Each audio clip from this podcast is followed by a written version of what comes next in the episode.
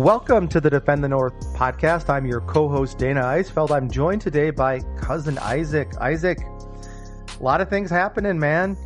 uh, we were last on in July, so um, you're officially off the market. Yeah, yeah, I am. Yeah, so uh, got engaged while we were out on this break, so that's pretty great. That's pretty exciting. Um, and yeah, so a lot of planning towards that and everything that that entails, and uh, not necessarily not necessarily a celebratory trip, but uh, made it out of the country too, and uh, checked out a little bit of the mountain scene in Banff, Canada, which is amazing, absolutely amazing. So I don't know if you've been there, but um, got to go. Yeah, I, I, I haven't I hadn't even uh, heard of it before, um, which tells you all you need to know. That's surprising it, to me. yeah, yeah. Generally, you know, I'm pretty good with geography, and I, for whatever reason, it just that that one slipped my radar. So, I, I did look at some pictures though. It looks like a pretty beautiful location. And oh yeah! Congratulations, man. Yeah, uh, thank you. It's a big life moment to get engaged, and and we're really happy for you. And um, yeah. So now, now it's now it's whether the does the pod continue into married life? I don't know. well, that's gonna be. I, it's only existed in married life for me. So, right. As you that's know, you know it, it as. It can sometimes make scheduling hard, um, just with things that come up with a family and and finding time with work and. Um, but yeah, we're gonna keep trying to crank these out and yep. uh, maybe you know as you're going through the um, choosing a what kind of cake you want and your food vendor. We might have to get some updates here on the pod, kind of yeah. see how those were the two, the two big moments in terms of wedding planning on my end that I remember. Um, yeah, a lot of, lot of other stuff too we had to do, but those are definitely days worth, uh, taking, taking a half day off of work or a whole afternoon on a weekend and, and enjoying the process and then going for a long walk afterwards. Yeah. Yeah, for sure. Yep. It'll be fun. I'll, I'll keep you guys updated. How's that sound? Well, we'll keep that going. So speaking of uh, these uh, big successes, our our um, soccer team in town, you know, the Minnesota United, Isaac, back in I want to say late May, we were at a game and there was just kind of this general feeling of like this team just doesn't have it this year. You know, the defense was playing okay, maybe not quite as stout as you know um, some teams in the last few years under Adrian Heath, but the offense just couldn't seem, you know, to to find the back of the net and and you know, we were sitting in what 11th or 12th place in the Western Conference and kind of on the outside looking in and people were talking about heads rolling. Lo and behold, you know, nine nine matches later, um, we have a 7-1 and 1 streak and we're up to as of Saturday after that 2-1 win against um, Austin, right? Yep. You were there? I was there. I was in attendance. Yeah.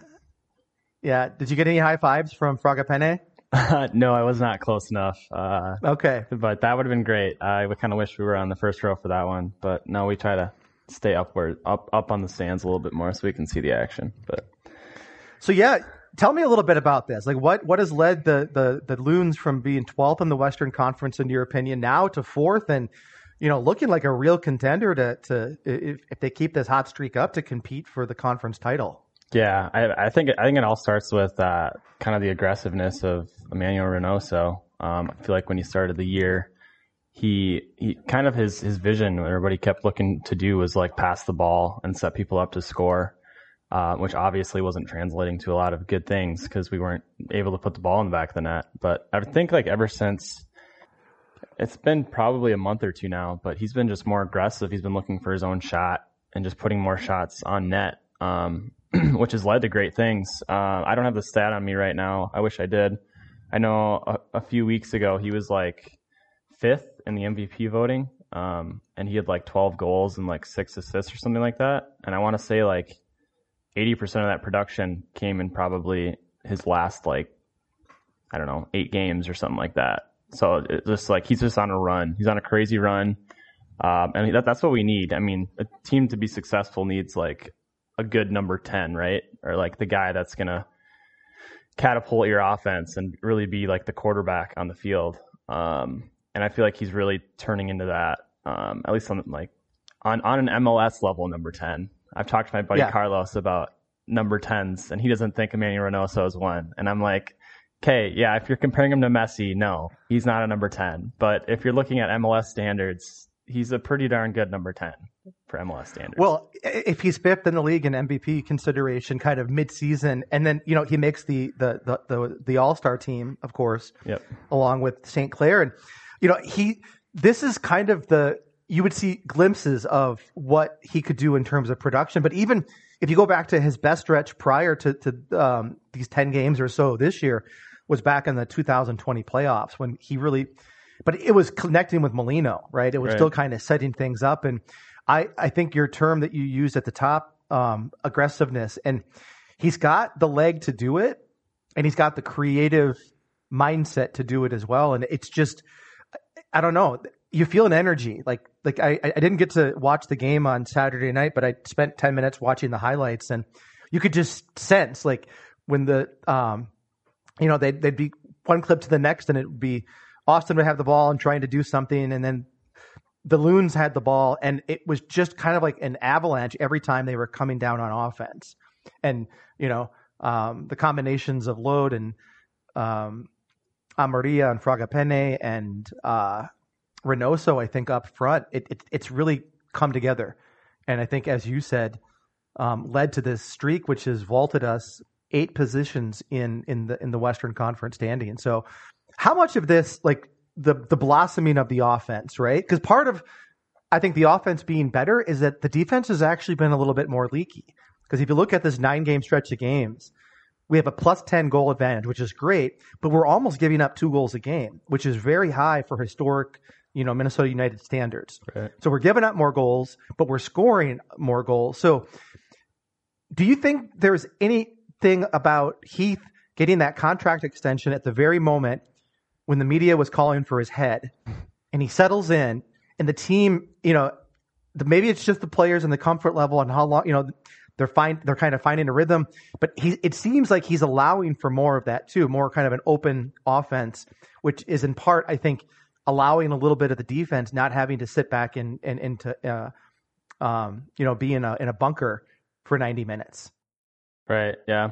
It just, yeah. I mean, it, it definitely seems like they're like pushing up the field more, and they're on like they're on the attack more. Like they seem a bit more dangerous. Even just the game against Austin on Saturday, like, um, they only scored two goals. One was on a PK. So I mean, whether you want to count that or not, um, they just seemed more dangerous. Like, no, they didn't put the ball in the back of the net as as often as they should have.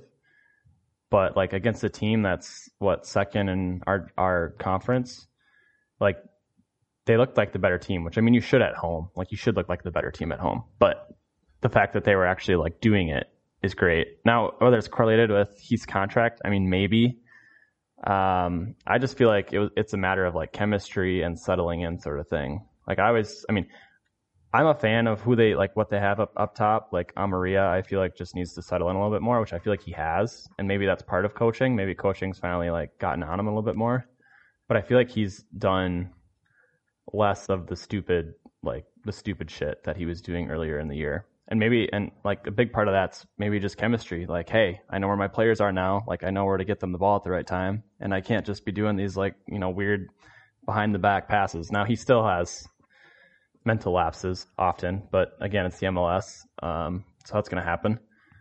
Um but I just, yeah, I really think it's like a settling in thing. They've just looked more together. Fragapane's looked great. Uh, the guy on the outside, which I'm going to butcher his name, but Long Wing or whatever, um, whatever that guy's name is, really fast, kind of, kind of raw. Um, but he's been kind of a problem and kind of a new thing that came up in Austin, which I hadn't noticed prior, is they're moving Robin, uh, Robin Lod inside.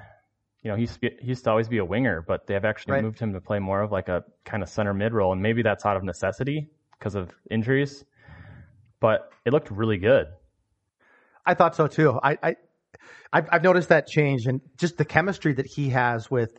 You saw some of it with Reynoso and him from the center to the wing, but you just kind of the the the you know the back and forth touch passes Mm-hmm. and like you know the two or three pass sequences with him. One of you know both of those guys, and then sometimes Fragapane, sometimes Amarilla on the attack Yeah. has been it's been a really nice wrinkle in this offense, and I think he has been pushed more into the center midfield out of necessity. But um, you know, sometimes when your your your hand is forced as a coach or as a manager, you have to do things that you wouldn't otherwise try. And you know, Coca Cola was discovered by accident. So, you saying Robin's as good as Coca Cola? Well, I'm more of a Diet Coke guy myself, but um, I, I, I, I, saw that same thing, and I just think that the cohesion. Um, but he's letting him do it too. So, yeah. is it a chicken or egg thing? Is it? Does he see the chemistry is there and that they're really attacking well, and so he's allowed things to open up, or was it a decision at some point in the year like we got to throw our cards in because we're um, on you know we're on the outside looking in in terms of the playoffs. But it's been nice because I haven't seen this in what is it? He's fifth year or fourth year? Fifth year, isn't it? Or he's been here a while. I say he's been here pretty much since the start. So I don't. Yeah, I don't know the exact. This is the years. 26 goals in nine games, not counting the four against Everton in the friendly. Um, you know, that's a three game a goal, uh, three goals a game average. I haven't seen this type of offensive output from a Heath led team in his tenure here. Yeah, I mean, no one has, right? I mean, just like in addition to the the Robin thing, like one thing I like about him moving uh, in the middle and putting someone else at winger is you actually have speed on the outside now, which I think is just like a huge aspect to have because they have to, you know, they have to run back and back and forth down the field and really stretch the field that way. Whereas if Robin sits more in the middle, like he doesn't have to ever try to beat someone yeah. on foot, which he never will, but um, he can kind of play more of just that central like kind of dish it off role. And he's still got like a he's still in a prime spot though, where if Reynoso sets him up, like he can still find his shot, and, and even in the middle of the field, um, which is great because again, he's not going to be a guy that's that's creating his own shot. But if he's set up for one, he's like he can connect. And it, it I think part of that connection, Isaac, is they're both intelligent players. Yeah. You know, they make they make good soccer plays, and giving him less ground to cover is a really good point. And and speaking to that midfield, I've been a little surprised too, um, the way that, that we've had to piece it together this year. So, yeah, I mean, probably it, it's just like having good depth. I'd say there. Um, I mean, between having Wil Trapp, uh, Dotson once upon a time, um, Hayes, and then we brought in that uh, Arriaga, who I think has been a bit of a surprise in terms of what he was actually going to bring to the table. Um, now, again, another pretty raw player, but when you got someone who's got spidery limbs like that guy does, he he makes up pretty well for his mistakes often. So, um, I just think like you know it's kind of the next man mentality. The only problem is, I hope we don't have to use that mentality too much more because I don't. I'm not sure there's going to be too many next next men coming up here. So, um, they're getting they're getting thin. Um, but he he's done a really good job at keeping the the midfield ready. Um, and I think what's been nice with this run is like the midfield part that's been ever changing hasn't had to contribute with scoring. So all they've had to focus on is playing good defense and, you know, dropping back and like staying marked on men and that sort of thing. It's like, it's kind of that like, that first outlet position is kind of the spot where that's that's needed the the changes. So I think that's going to help too, because if we had some random people say up front, um, that would make it even more of a struggle to pro- probably score. So it's been good that we've had health up front to keep that chemistry or let that chemistry build, I guess. Yeah, and, and I think that you know, it number one, I think it speaks to some of the decision making. You know, I we've we've criticized Heath on this podcast before. You know, when you're the general manager and you're the coach, mm-hmm. is there enough oxygen in the room for you to get both jobs done? And and I think there's always questions around that, but I think he's done a pretty good job of finding some some talent and some some younger guys that have been you know good enough when some key um, elements of the team have gone down. We've held it together this year, and and, and you're right. The, the offense came alive at just the right time, yeah. where it wasn't kind of that compounding effect of having a thin midfield with a lackluster offense. So, um, what's the what's the what are the updates on the injuries? So Arriaga's back from that ankle injury. Um, yep. Trapp had the hamstring injury, right? Yep. Seems like he's he's available, just not they're just not playing him as much right now. Like he he subbed in on Saturday. And then we had that guy from uh, that on loan from Monterrey, uh, Gonzalez. He's played a little. Oh yeah, hasn't he? Yep, yep. He's looked pretty solid. And um, Rosales. Yes, yeah, him too. I really like the guy they they picked up recently. Uh, I think it's Benitez, uh, the right back. Which you know what that tells you. Who's who's probably not coming back this year? That used to play out there. Roman, met, met in there. Isn't that crazy with with uh with MLS and injuries? It's like someone's out and it's just like he's just gone. Like you just don't hear anything about him anymore. Yeah, it's always been a part of soccer culture, I think, in general. Like the way that they play, like they don't, you know, it's about hiding information from your enemies and war. yeah. Um, but it's a little bit absurd. yeah. that people can just be gone for an entire year and there's no legitimate explanation. Right. And you just have like an Ike Opara situation where just like one Yeah. day they just like buy out his contract and it's like no explanation at all. Just like,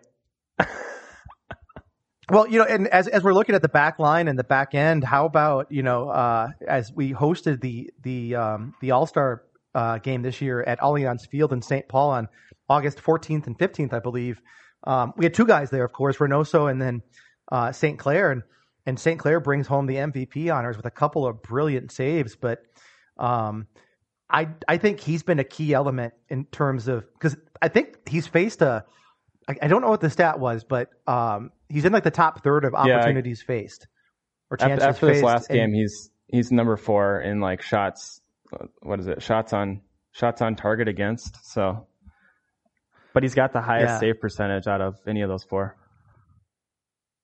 It's 74%, but that's really good. Um, like that, that would be fourth in the league. But the, again, like the, the keepers on like ahead of him haven't faced as many shots. So like in terms of like the amount of volume he's seeing, like yeah, he's keeping us, he's keeping us together.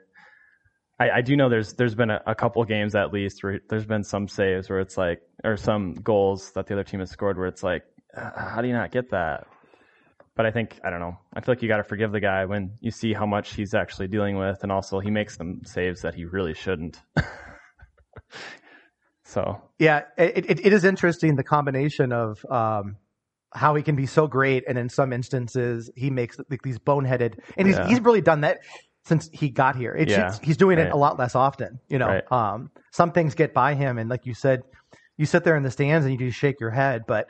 I forgive him because he makes some of the most brilliant saves I've seen. Um, you know, at the MLS level, at least. I mean, Yeah. he's and you, you got to worry a little bit about you know as these guys are getting into the All Star game and you know we're a bit of a run. You know, I, it's a very uncomfortable feeling as an American sports fan, Isaac, because in every other major sports league, of course, we have the premier league in the world, and so you know we're never getting picked from. There, people are always coming here, but in MLS, of course, you know there's probably I don't know how many leagues in the world better than ours, but maybe ten yeah, you know so you always worry about your best guys you know they're this is a stepping stone for people so it it I, I don't know how long, much longer Reynoso's under contract. Um, but as he's really coming kind of in, his game is, I think, getting to the level that we all thought it could in this offensive production. I'd like to see him playing in Minnesota for a couple more years, but yeah.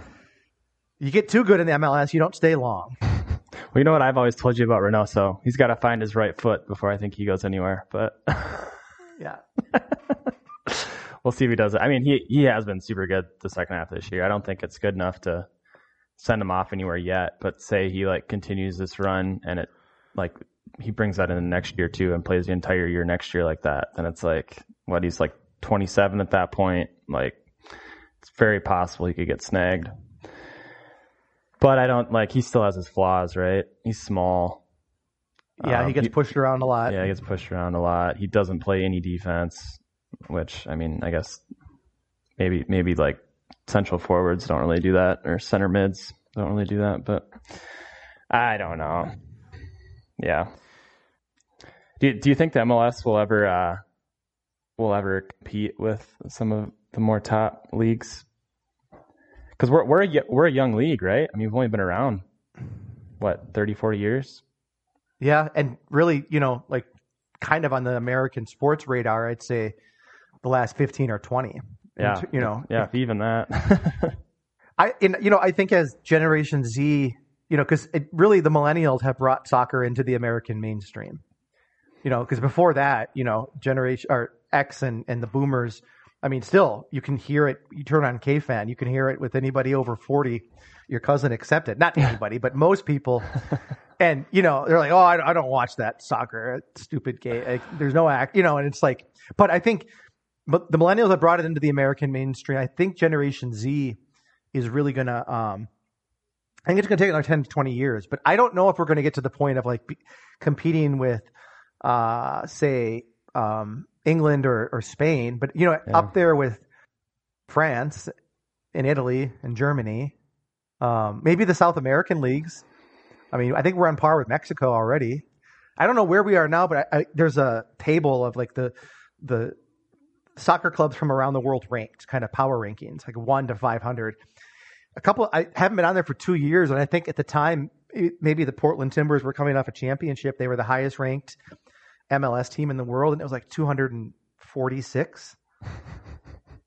you know, so it was pretty low. So there, there's still a lot of ground to make up. But you know, the, the contracts, as the TV money comes in, and you know, uh, we have more cities with stadiums and fan bases that are building, and as those, con- it, all it's going to take is guys getting paid, you know, comparable amounts of money. And I, And- and I think it's like more big names come over. Like Messi is supposed to come over next year. Like what if what if Ronaldo makes a tour over here? Like what other big names? Christian Bale's already wait. Yeah, no, Gareth. No. Is it one an actor? Yeah, what, which one is it? Gareth, Gareth, the guy from uh, Wales. Yeah, yeah, yeah, yeah. That's Gareth, right? Yeah. Okay. Yes. Forgive me, people. We might have to leave that one in. I, I always get that one mixed up. Ugh.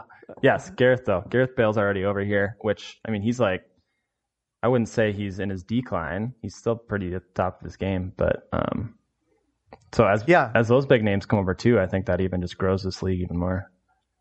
Well, that connection, you know, and this happened with the LA Galaxy early on, um, you know, with Beckham coming over and they were sort of the marquee team, not always in terms of performance, but just his, his, his draw as a superstar. Right. And I think, I think Messi is, he, he's on the backside of his prime, but he's far from being washed up. Right. So I, first of all, he's going to score like hundred goals in 20 games. and, you know, I, I, it's FC Miami and he's coming, isn't that the plan? yeah, in, Inter Miami or something like that. Or Inter Miami and then he's going to be part owner as well. But, yeah. I don't know. I think, I think it could happen. You know, and uh, we've got a way in this country of um, making lots of money. So if you can get the contracts that are on, but those contracts are, you know, in Western Europe are pretty astronomical. It's like baseball type contracts. I know. They're they're in insanity. Like I don't even know how to like some are like they get paid like over a hundred thousand a week, don't they? Yeah. Well, I mean, look at like the NBA players. You know, Yeah, true. It's probably that are making like however hundred thousand a minute, or maybe it's points scored, whatever. But yeah. yeah. It's wow. So here's, you know, as we're um, kind of coming up on our on our half an hour target for our power pod, Isaac, I think that there's still even more upside with this team. And and on the offensive end, you know, we put a lot of balls in the back of the net, and we've been scoring um, at the best pace in Heath's tenure. But there's still a lot of opportunities where we're super close. And you're going to have some of those in soccer. They're not all going to go in, but like that game Saturday night, watching the highlights, Fragapane had that one that just Mm. sailed like a half a foot over the um, crossbar. And then I think Reynoso had that free kick just before the penalty kick. Yep. Maybe not just before, but and that one like hit, you know, the ones that looked like goals where they hit like the outside of the net. Yeah. Especially But at the he just- stadium, you're like, huh? Oh. And you know that's part of MLS too. We've always talked about like the the finishing is really the difference between the MLS being a good soccer league and a great soccer league. But I Yeah. think I think this if this team continues to um, to produce offensively, and then we get a couple of um, you know key guys back and and and mixed back in, and do you think there's a chance? I mean, the, what I saw on on Saturday night against the second best team in the West, we were the better team. Um, LAFC is still out there by about ten points ahead of everybody. Um, Yeah. Do you think there's a chance that if the Loons keep playing the way they, they have been, that we could we could kind of get back to the conference finals of where we were two years ago? Yeah, I mean, I, I think it's possible. I think it's always it's always possible when when your team is kind of defense focused. Now, like like you mentioned before, like we've maybe slipped a little bit on that, but still looking at like the goals against that we have, we're still we're still one of the better teams in the league at preventing teams from scoring. So, like as long as we keep that, we have a solid keeper. Um, but we got to start finishing like like the the gimmies. I know I think there was one even against Austin where we had a breakaway. Like we just caught Austin completely off guard. We got control of the ball and it was like two or three on one or something like that. And they had a couple guys trailing. And I don't know, like the the guy that had the ball like was wasn't even dribbling towards the goal. Like he was dribbling towards like the corner. And it's like what what are you doing? so like things like that where you just gotta like put away perfect opportunities. Yeah. Like that's gotta change. You you can't especially in the playoffs. Like you can't let opportunities like that just like go to waste. Well, you at least want to put a solid shot on goal and make the keeper make a play, right? Yeah. Like you're not going to score on every breakaway, but sure. Um, you know, and, and that's maybe that's uh, the sign of a of an improving good offense, but one that that still I think has some some room to grow. So, it, what's your prediction? I don't think we're going to catch LAFC. You think we could catch um, Austin and FC Dallas? Well, I think we have a good chance of catching uh, of like yeah getting over FC Dallas. Obviously, we're only a point behind them right now. Um, I think Austin will keep afloat enough. They're they're a solid team. I think we we even saw it Saturday. Like yeah, we played better than them, but I think them at home is probably pretty hard to beat. Um, so I'd say I'd say we're we probably stay right where we're at, about the fourth spot. Um, I think we'll we'll win a good majority of the games remaining, but I think the teams ahead of us will too. So, um, who do we play? We play FC Dallas once, LAFC once, but we yeah. So we play each of the teams ahead of us one more time. Um, but the other good thing is that you know, as of like even two or three weeks ago, the difference between the number four team and the number eleven team was like five points, and now there's mm. there's a little bit of separation because we are seven points ahead of eighth place Vancouver, eight over Seattle and Portland, and nine over Colorado. So just in terms of, yeah. you know, because this team, I think, I don't trust this offense to always be good. It's been nice to see this 10 game stretch, but you lose a couple and, you know, if, if, if the, the standings are tight, you could drop quickly, but we got a little bit of a cushion in terms of playoff positioning, but I'd really like to see us get home field in that first round. Yeah. You know, have another home playoff game at Allianz and, and, and, and get out there. Yeah. Yeah. That'd go a long ways for sure. I don't, I don't want to see us on the road. I think, uh, I, I'd have too much PTSD of Seattle happening all over again. Um, but that might happen anyways if we make it that far. So let's uh, let's take one game at a time.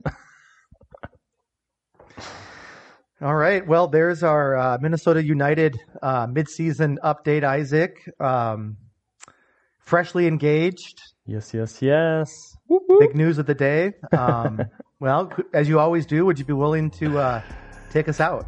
Yes, of course. Um, thank you for listening. Go Minnesota United. Let's let's make a push in the playoffs here. Um, and uh, everyone stay safe out there.